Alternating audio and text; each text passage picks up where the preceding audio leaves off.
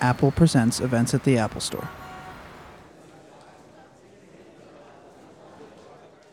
Let's take a look at the trailer for Mud.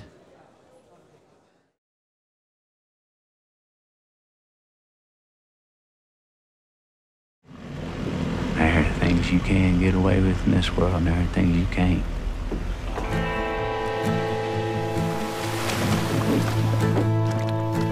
Galen said it's been here a while.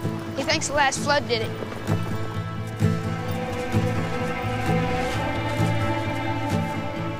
There it is. Who else knows about this? It's me and Galen. Good. This boat's ours.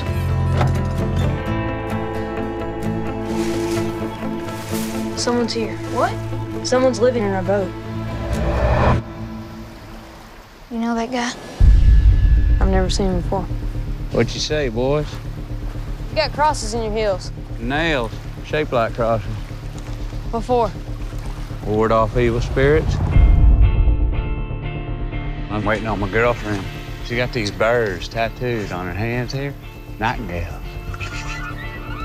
Good luck, birds.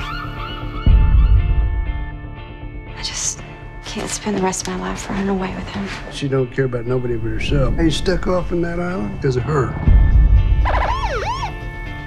Ma'am, have you seen this man? No, sir. Son, have you? What do you do? This river brings a lot of trash down. You gotta know what's worth keeping and what's worth letting go. You never said your name. Mud. You can call me Mud. I'm gonna try getting this boat in the water. It's my best shot. I made a list of things we're gonna need. You boys need to watch yourself. What Mud's into is something you don't want to be involved in. I got a lot of folks looking for me. He's not dangerous. Sounds like the state troopers think different. We're gonna pray for the death of the man who killed my son. Y'all been good to me. You're the only friends I got out here. You did it for her? To protect her? Don't expect any help from me. We got too much riding on this. You know you don't know him, right? What have you been doing? Everything you told me was a lie! It's a hell of a thing, ain't it? It's a hell of a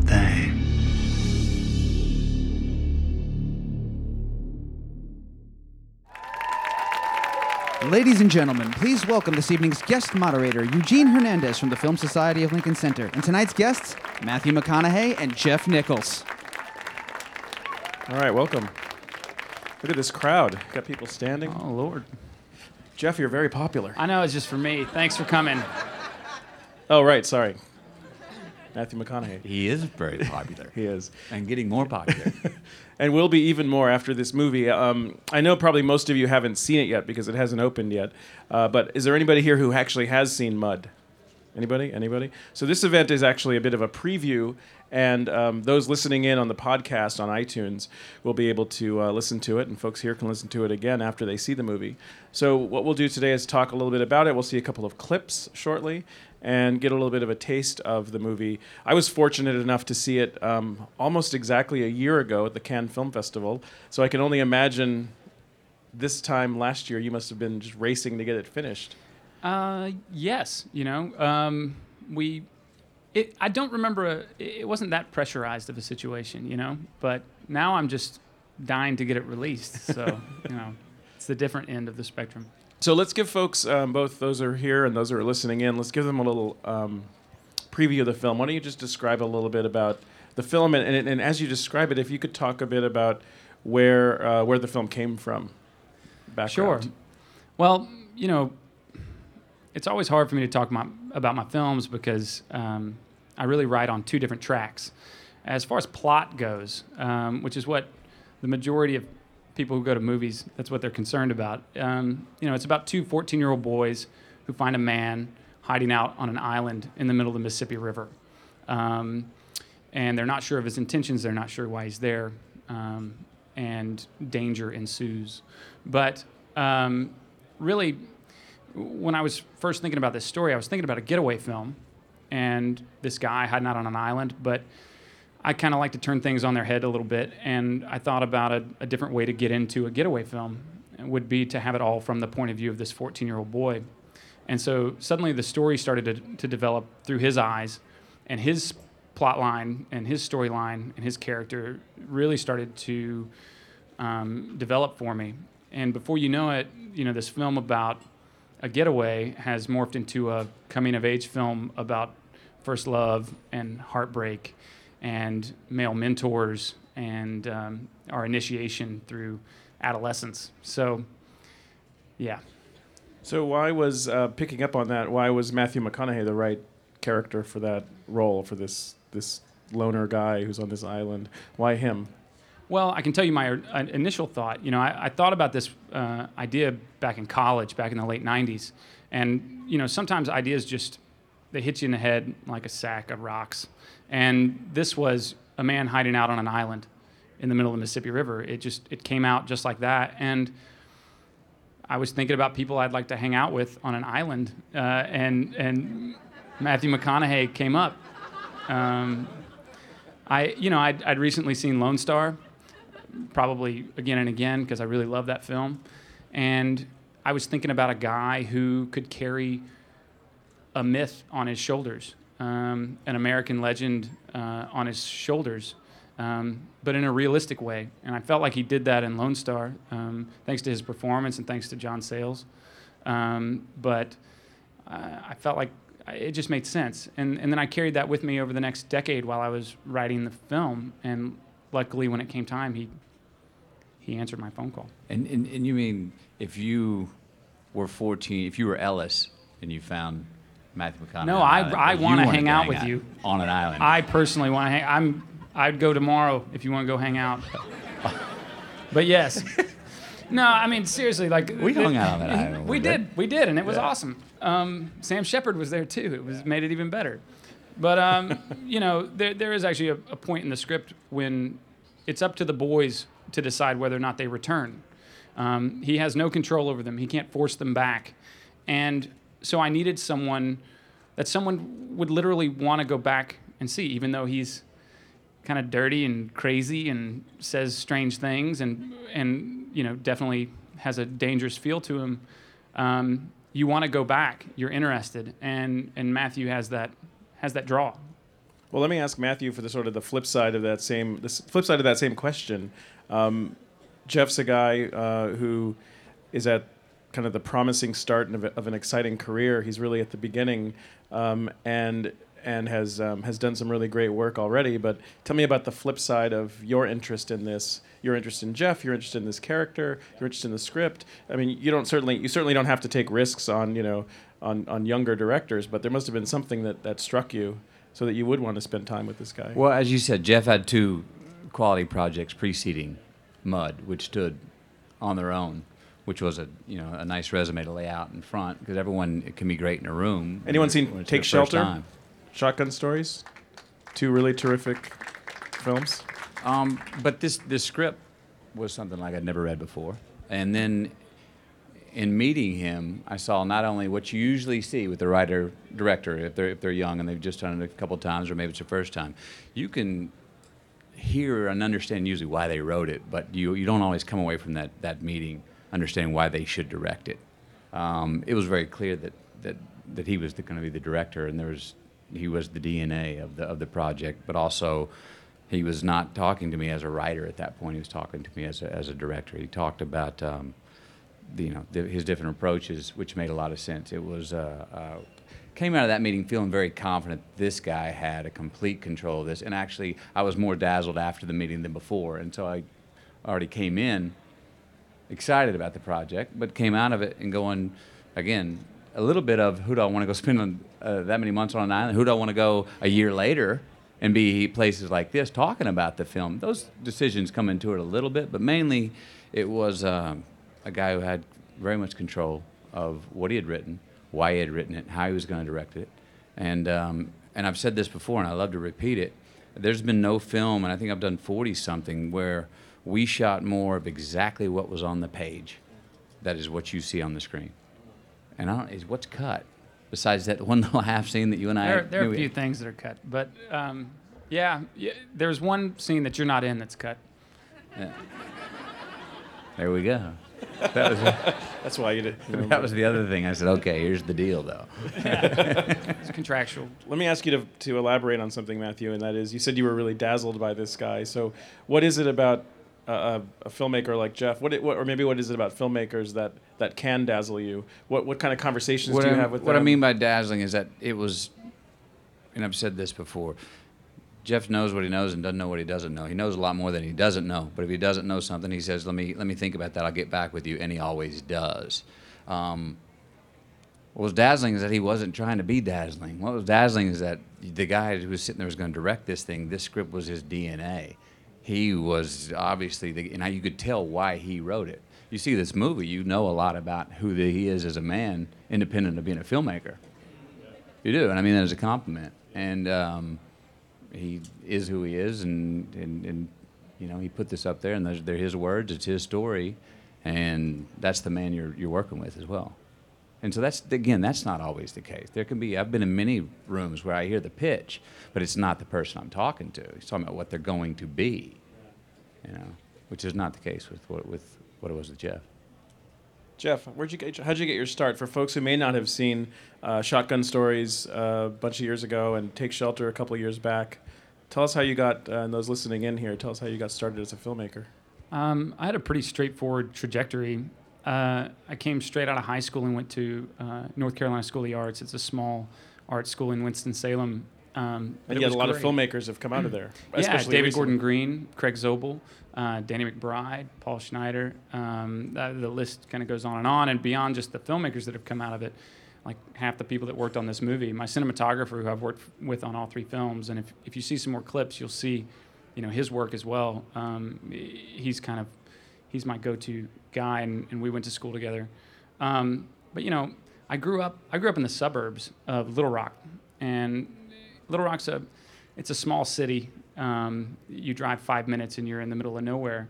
And, you know, I got this nice combination of, of growing up in that I was in the suburbs. I was going to movie theaters every weekend. Uh, I could open the paper any week and have seen every movie twice.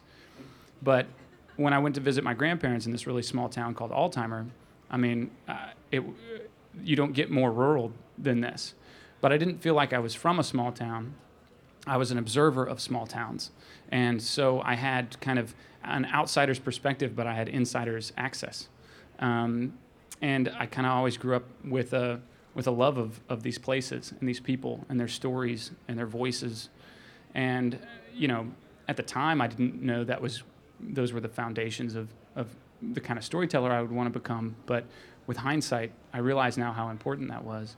So yeah, you know, came out of high school, went to film school. Um, it was a good school because it was like a trade school. They taught us how to make movies. They didn't bother with too much else.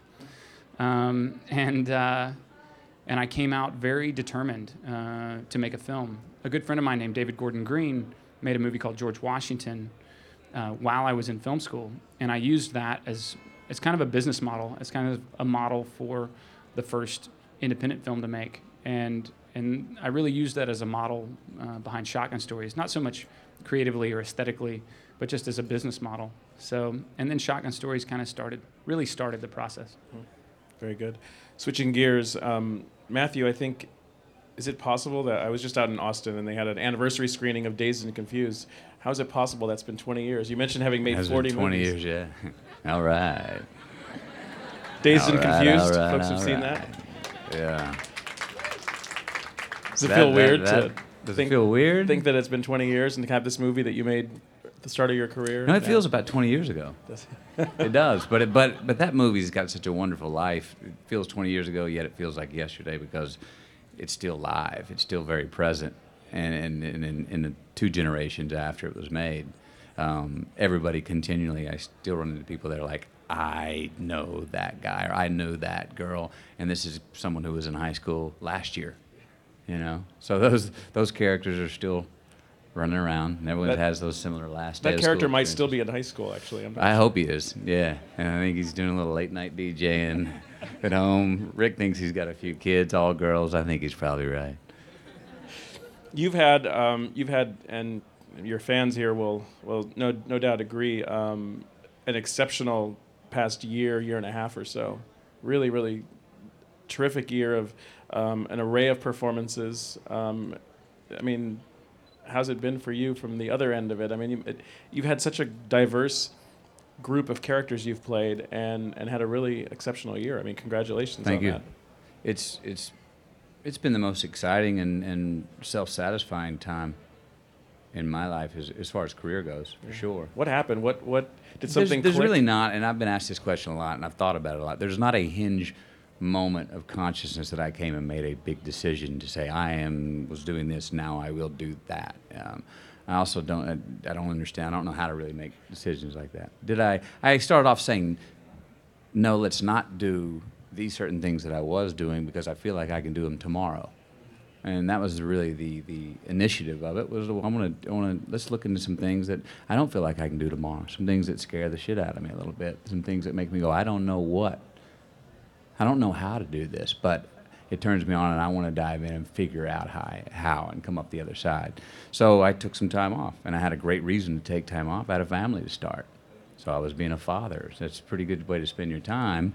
And you know, as the world works, some I started attracting some th- these things, and I got the call from the William Friedkin, Friedkin Lee Daniels, Steven Soderbergh, Jeff Nichols, uh, Linklater, and so they it revolved and it came back to me, and I read these things, and I was like, you know what, let's go do it, and I did them. And then the other thing is, I've been very fortunate. I've been a part of. These have all been substantial films on their own as, as films. Whether you like them or not, they have real identity. The films do, and the, and the directors all were very specific in their own identities. Um, there's no guarantee. There's plenty of what you could call good performances that we've never seen by people, by great actors out there that are on the cutting room floor because the movie wasn't worth a damn. So I got very fortunate to come out in films that had that came out and at least got seen to some capacity, and were, were good films in their own right, whether you liked them or not. And we're going to watch a clip in a second. Um, but for those who are just listening in and can't see you, you're looking very trim. Uh, it's for a role, I guess. You you you were really trimmed down for a movie you're shooting. I'm now? on my way back up though. Yeah. No, I'm. I'm. You're on your I was trim. Re- that one's coming out later in November. I'm, I'm on my way back up now. Yeah, it's for it's for something I'm working on right now in uh, New Orleans called True Detective. Okay. Let's uh, let's take a look at our first clip from uh, from Mud. And uh, Jeff, do you want to set up anything, or should we look at it and then and then talk about it? Um, You talked about the boys of kind of finding this this guy. Yeah, I think I think given that little scenario, you guys should be all right. But I'll watch it and then I'll explain something later. if- Okay, let's take a look at our me. first clip from Mud.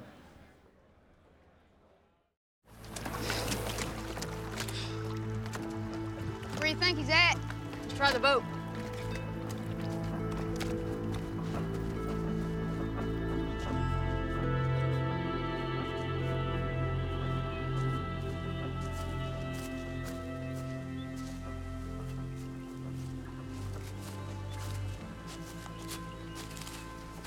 Looks like he made camp. You think he's up there?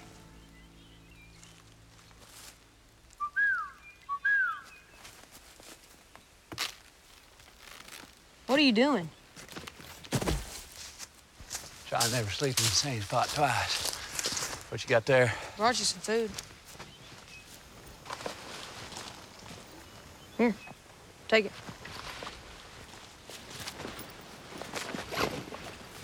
I owe you boys.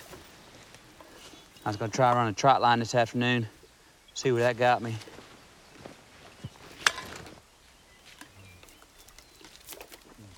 Hmm. Green beans never taste so good. Why don't you have that pistol?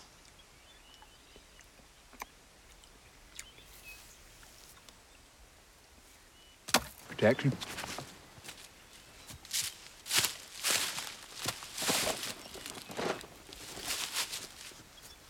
Y'all need to be afraid of me.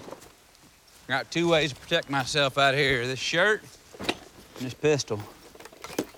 And there are fierce powers at work in the world, boys. Good, evil, poor luck, best luck. As men, we gotta take advantage where we can. Y'all coming?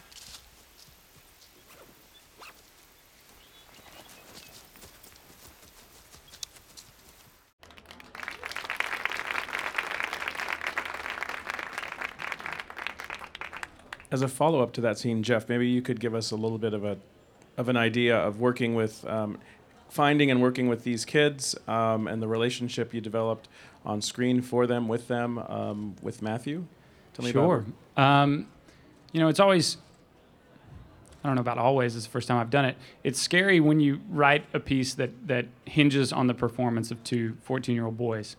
You kind of just have to write it and have faith that they're going to be there when you go out looking for them.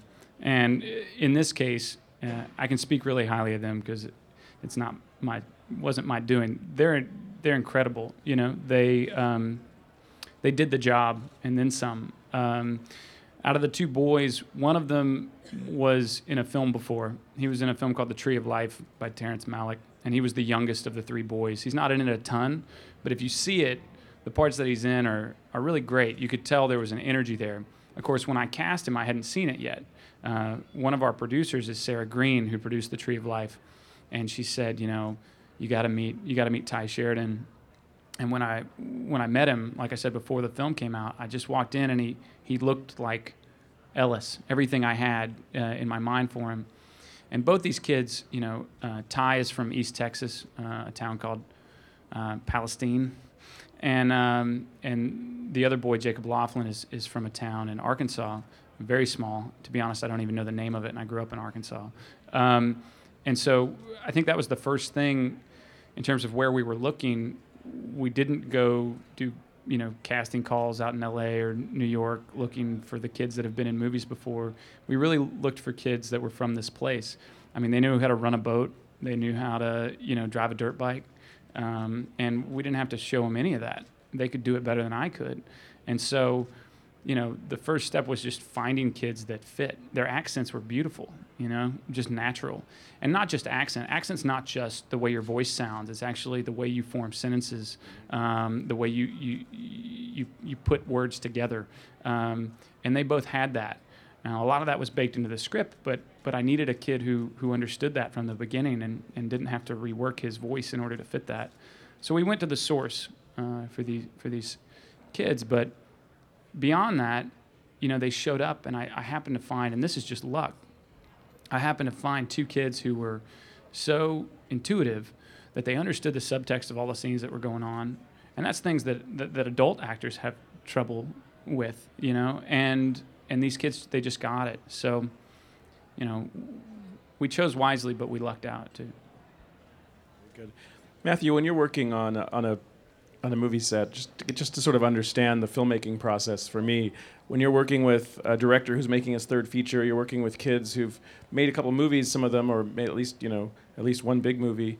Do you, is an actor like you who've had who've been working, who've made 40 movies, are you forced into the role of a teacher or an educator in any way, or is that really the director's role to kind of modulate that, and you're just kind of you're kind of solo looking at your own? Your I mean, own not not not literally. Um, do I show up with more experience than a lot of people? Sure, but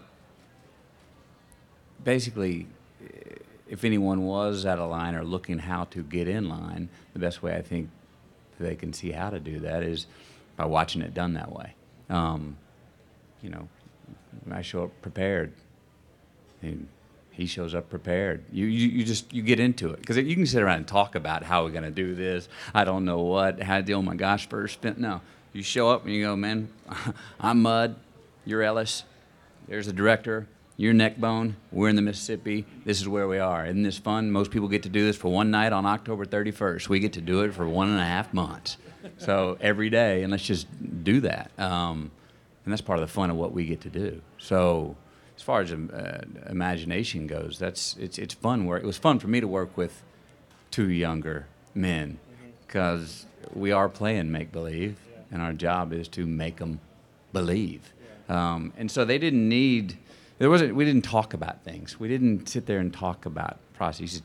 Go do it. And I think one of the big advantages when you see children that that do pull it off like these two did, they're not thinking about it. They're not thinking about, oh, this is that shot I need to look over there and give the Olan Mills smile like mom told me to do on Easter that day. No, it, they're, they're, they were, you, you want to get them out of their head. You don't want them thinking. Neckbone's reactions and his humor and his smart ass comments talk about accent. It's not just above the neck.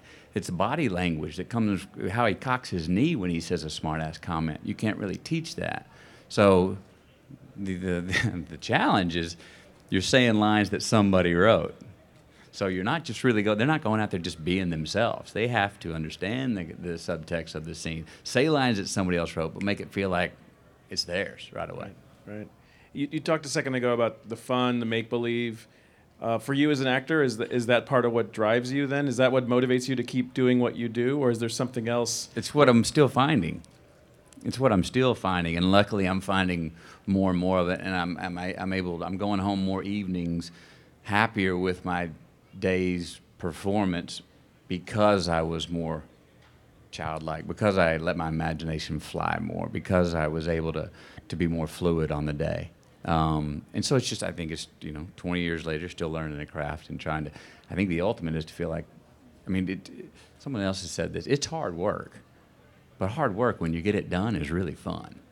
And it, to, to remember that we are telling a story, there is a magic to it all. Um, that doesn't mean you, you don't look at your, your lines. I got another story I'll tell another time of when I thought that's the kind of actor I was, that I didn't need to look at my lines, that I could just show up and be my man and do it.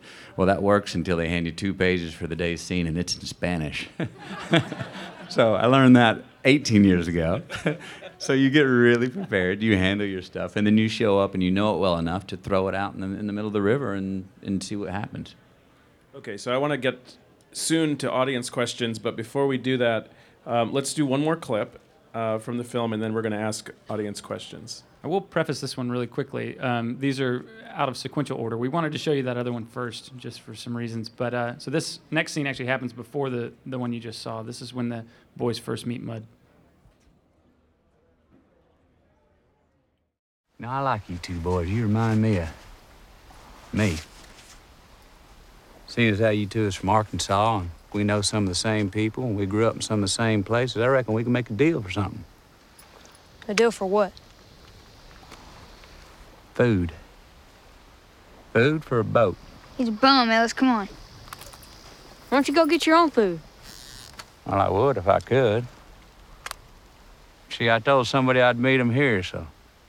Well, I'm stuck for now, and what I got's running low. He's a bum, Ellis. Come on. I ain't no bum. I got money, boy.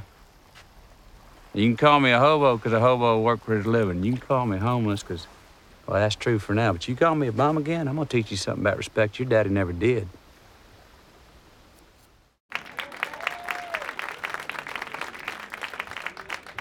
All right, let's let's turn this over to the crowd and let's see what uh, kind of questions they have. Hey, yeah, uh, I've been waiting to ask this question since I saw your sight and sound list uh, of favorite movies, and you were the only one that had Cool Hand Luke on there, which is my favorite movie. Surely not.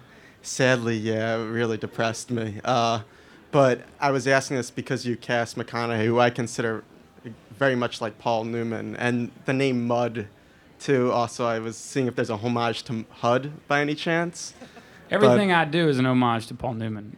Um, you can't get away from it. Uh, I I'm not a film encyclopedia. I you know some I think directors you meet they can name anything and. I, I find the films I like and I watch them over and over and over again. And any list that I ever make, you know, because people ask me all the time, always, you know, Cool Hand Luke, HUD, The Hustler, Butch Cassidy and the Sundance Kid. You just can't get away from them. And I think the thing that Newman and, and Matthew have in common is, you know, they're these guys that are, are likable people. You can just tell. It, it comes out of them, um, it comes through the screen into your brain, and you like them. But that's not the end of the story. When, uh, as a storyteller, what I want to do is take that and then then build off of it. And so you put them in a role that is questionable, and, and maybe their motives are questioned, and all of a sudden it becomes this this complex compound statement. Um, but they're able to kind of keep you keep you there through all that. And I think Newman could do that. I think Matthew does that. So um, yeah, thanks for asking. I, you didn't talk about Fletch. I thought you were going to talk about Fletch. I was the only one that put Fletch on there too. Hi. First of all, thanks for coming out today. Um, my my first question is for Jeff. What inspired this movie and the story?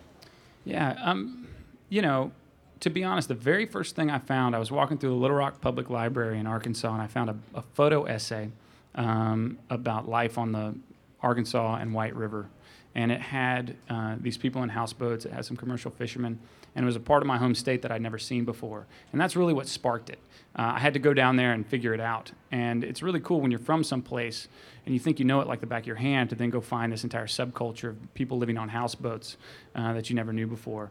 And that, that was the foundation for it. Um, that's got me thinking about the river and, and, and, and other things. So that was it. Um, and Matt, what was your first reaction when you read the script? First reaction when I read the script, really well written one. Um, I hadn't read a character like that. Uh, there was a magical realism to it uh, that was um, made me feel very young, which the character is a heart is very young. There's a there was a real innocence to it, but an honesty, not a naivete, about it. And one of the things, and it sort of harps back to what I was saying earlier. You see the film, you do. You, I think you can tell a lot about who you are as a man. There's a th- there's so many places that story that this kind of story can go to sentiment. I've seen it, and I don't I have I don't like those. I don't I don't find those. I don't like. I don't think it's humanity. I don't think it's. I think it's a, when it goes to that Hallmark card at the wrong time. I think you go ah, why why didn't you just hang on and you know? So in this, his story, you know the the. Uh, the even when it's bullets, they land. Uh, the mom, the mom and dad, if, if, if they're having trouble, they're gonna get a divorce. In the end of this story, they don't get all back together. It doesn't really happen. They maybe they will later, but not in this summer. This summer, this however many weeks or months it was, and so I found it very human. And everybody, the other thing is everybody, even the so-called bad guys, the the the the, the ones you're rooting uh, against, they've got good reason to be going doing what they're doing. Everyone's got clear incentive and motivation for what they're doing, even if it's wrong, even if it's bad, even if it's against the person you're rooting for. You understand where they're coming from, and you go, "Yeah, I can understand you taking that action." So, in that way, it wasn't convenient, and that's the other thing that happens in a lot of films or stories, scripts that aren't written as well. They'll throw in a convenience and, and, and make the bad guy the cookie cutter bad guy. Well, because he looks mean, that's why you'll trust he's bad. You know, no, you understand why everyone's doing what they're doing in this film. My question is for Jeff. Um, it seems to be an excellent film, uh, and uh, I'm curious if uh, Tom Sawyer and uh, Huckleberry Finn been any of inspiration, I guess, to that. Certainly, yeah, um, yeah. In fact, you know, it goes beyond just inspiration. I actually I stole some things, um, which I I think is fine. Um, obviously, uh, there's a scene in the film when they when they first discover Mud's character, they see boot prints that have a cross in the heel. It's really just nails that he has in his heel uh, to make the shape of a cross, and that was directly stolen uh, from the way that the boys would recognize Huck's father.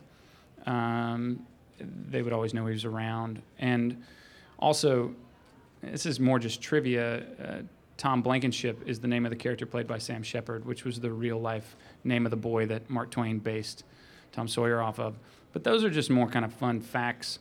Really, what what Mark Twain, who I consider to be one of the greatest writers ever to have lived and written, um, what he was able to do, especially in Tom Sawyer, was bottle what it felt like to be a child.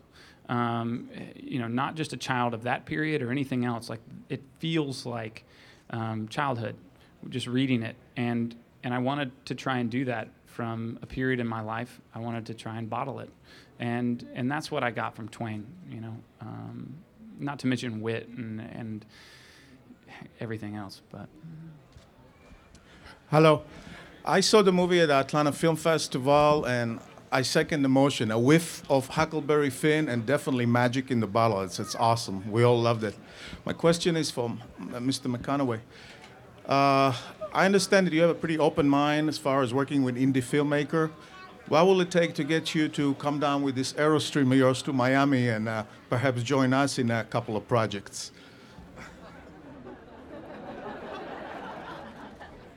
Dot dot dot. probably want to probably want to read something first. but Good. If if if I can find out how to send something for you to read, I- I'll be more than happy to Very, do it. very easy. Uh, lady right here. All right. I'll have Thank you know, I sent this script in 2008. So be patient. There's a waiting list. Is, is there a waiting list, Matthew? Hi, this looks like a really interesting movie, and my question is for Matthew. I'm wondering how did you prepare for this character? Did you base this on someone in your life, or was this a creative process to get into the role of Mud? There was nobody that I that I knew that I could base it on. Um, I talked a lot with this man, who who created the character, um, and he sort of, I mean, it was it was obvious it was really well written, even the screen direction. And a lot of times, you can have a really good script, but you, as an actor, you want to get rid of the screen direction right away, just because you want to make your own choices and, and, and figure out where they how they get and what they do and what they don't do. The screen direction was very good in this and told a lot. We talked a lot about movement. Talked a lot about how Mud, as you saw in that second clip, you know, he's, he's, he'll start, he's on the move when he's throwing a line out to the kids. He's, you know, he's yelling over his back shoulder, y'all coming? And that, that, something like that, if you take that literally, it can, you put a blanket over an entire character, you, it says a lot about who they are. If, you know, he, does he appear in places? He, well, he didn't drop out of the sky, but how did he get there? Um, so then there are, from that, if you got a guy like that, then I go, well, that guy doesn't really, he doesn't really look you in the eye a lot, does he? You know what I mean? So you find synonymous things and imagination starts to run. So you take the literal, what's on the page, and then let the imagination start to run. Um, and then you have fun creating fun stories. Wait, he's got a chipped tooth, huh?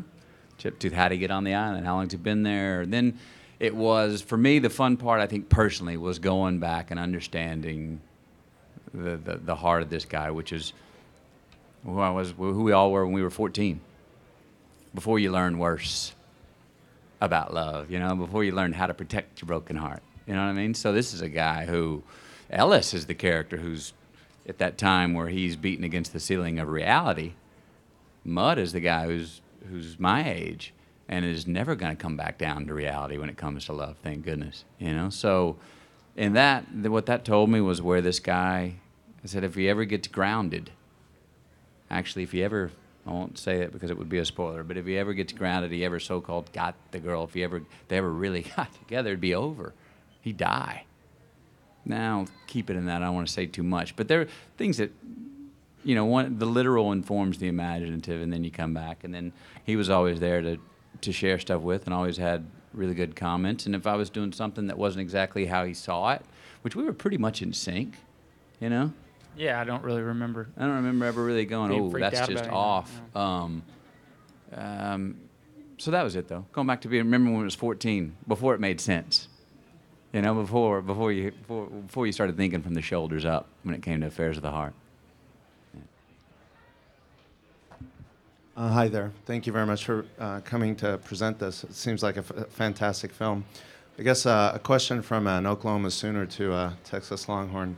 Um, Mr. McConaughey, uh, you mentioned earlier about how you like to be challenged by getting outside the comfort zone, and I imagine for many actors that's the case.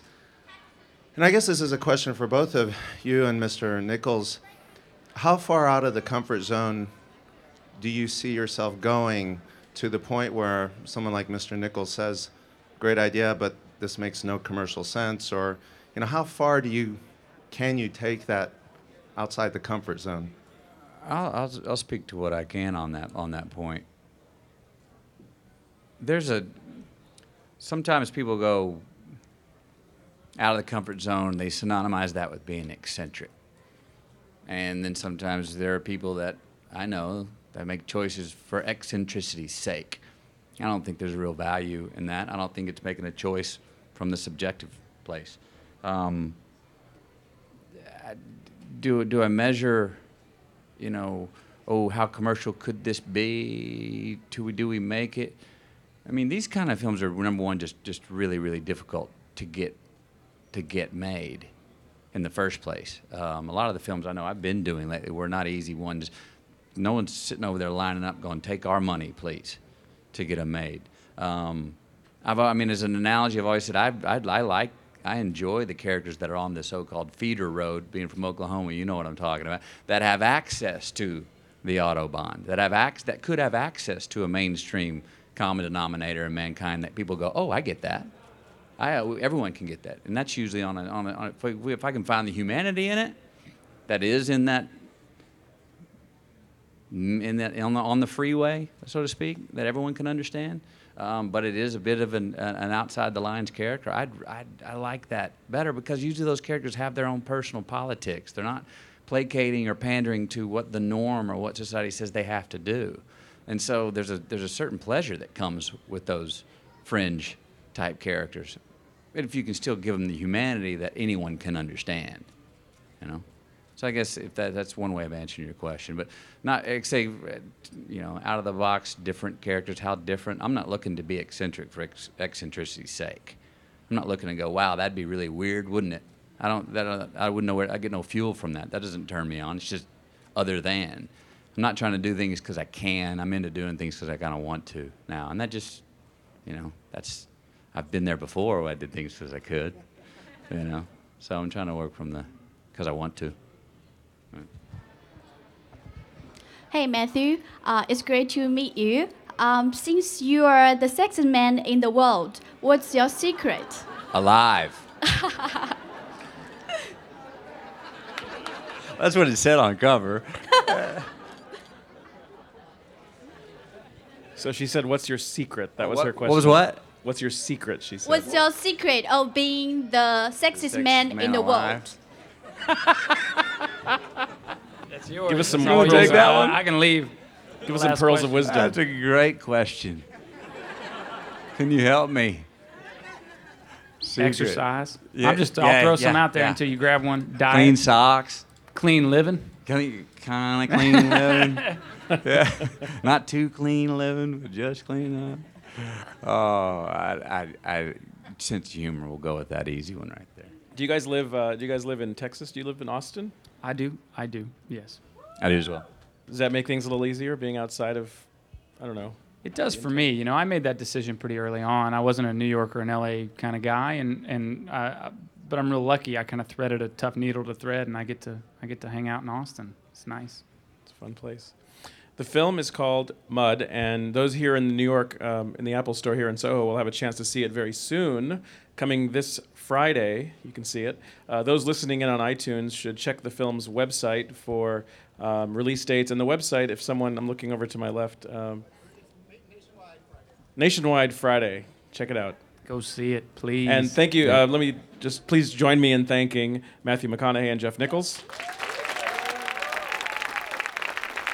All right, guys, join me together in thanking our panel and once again thanking you guys for being such a great audience. Thank you so much.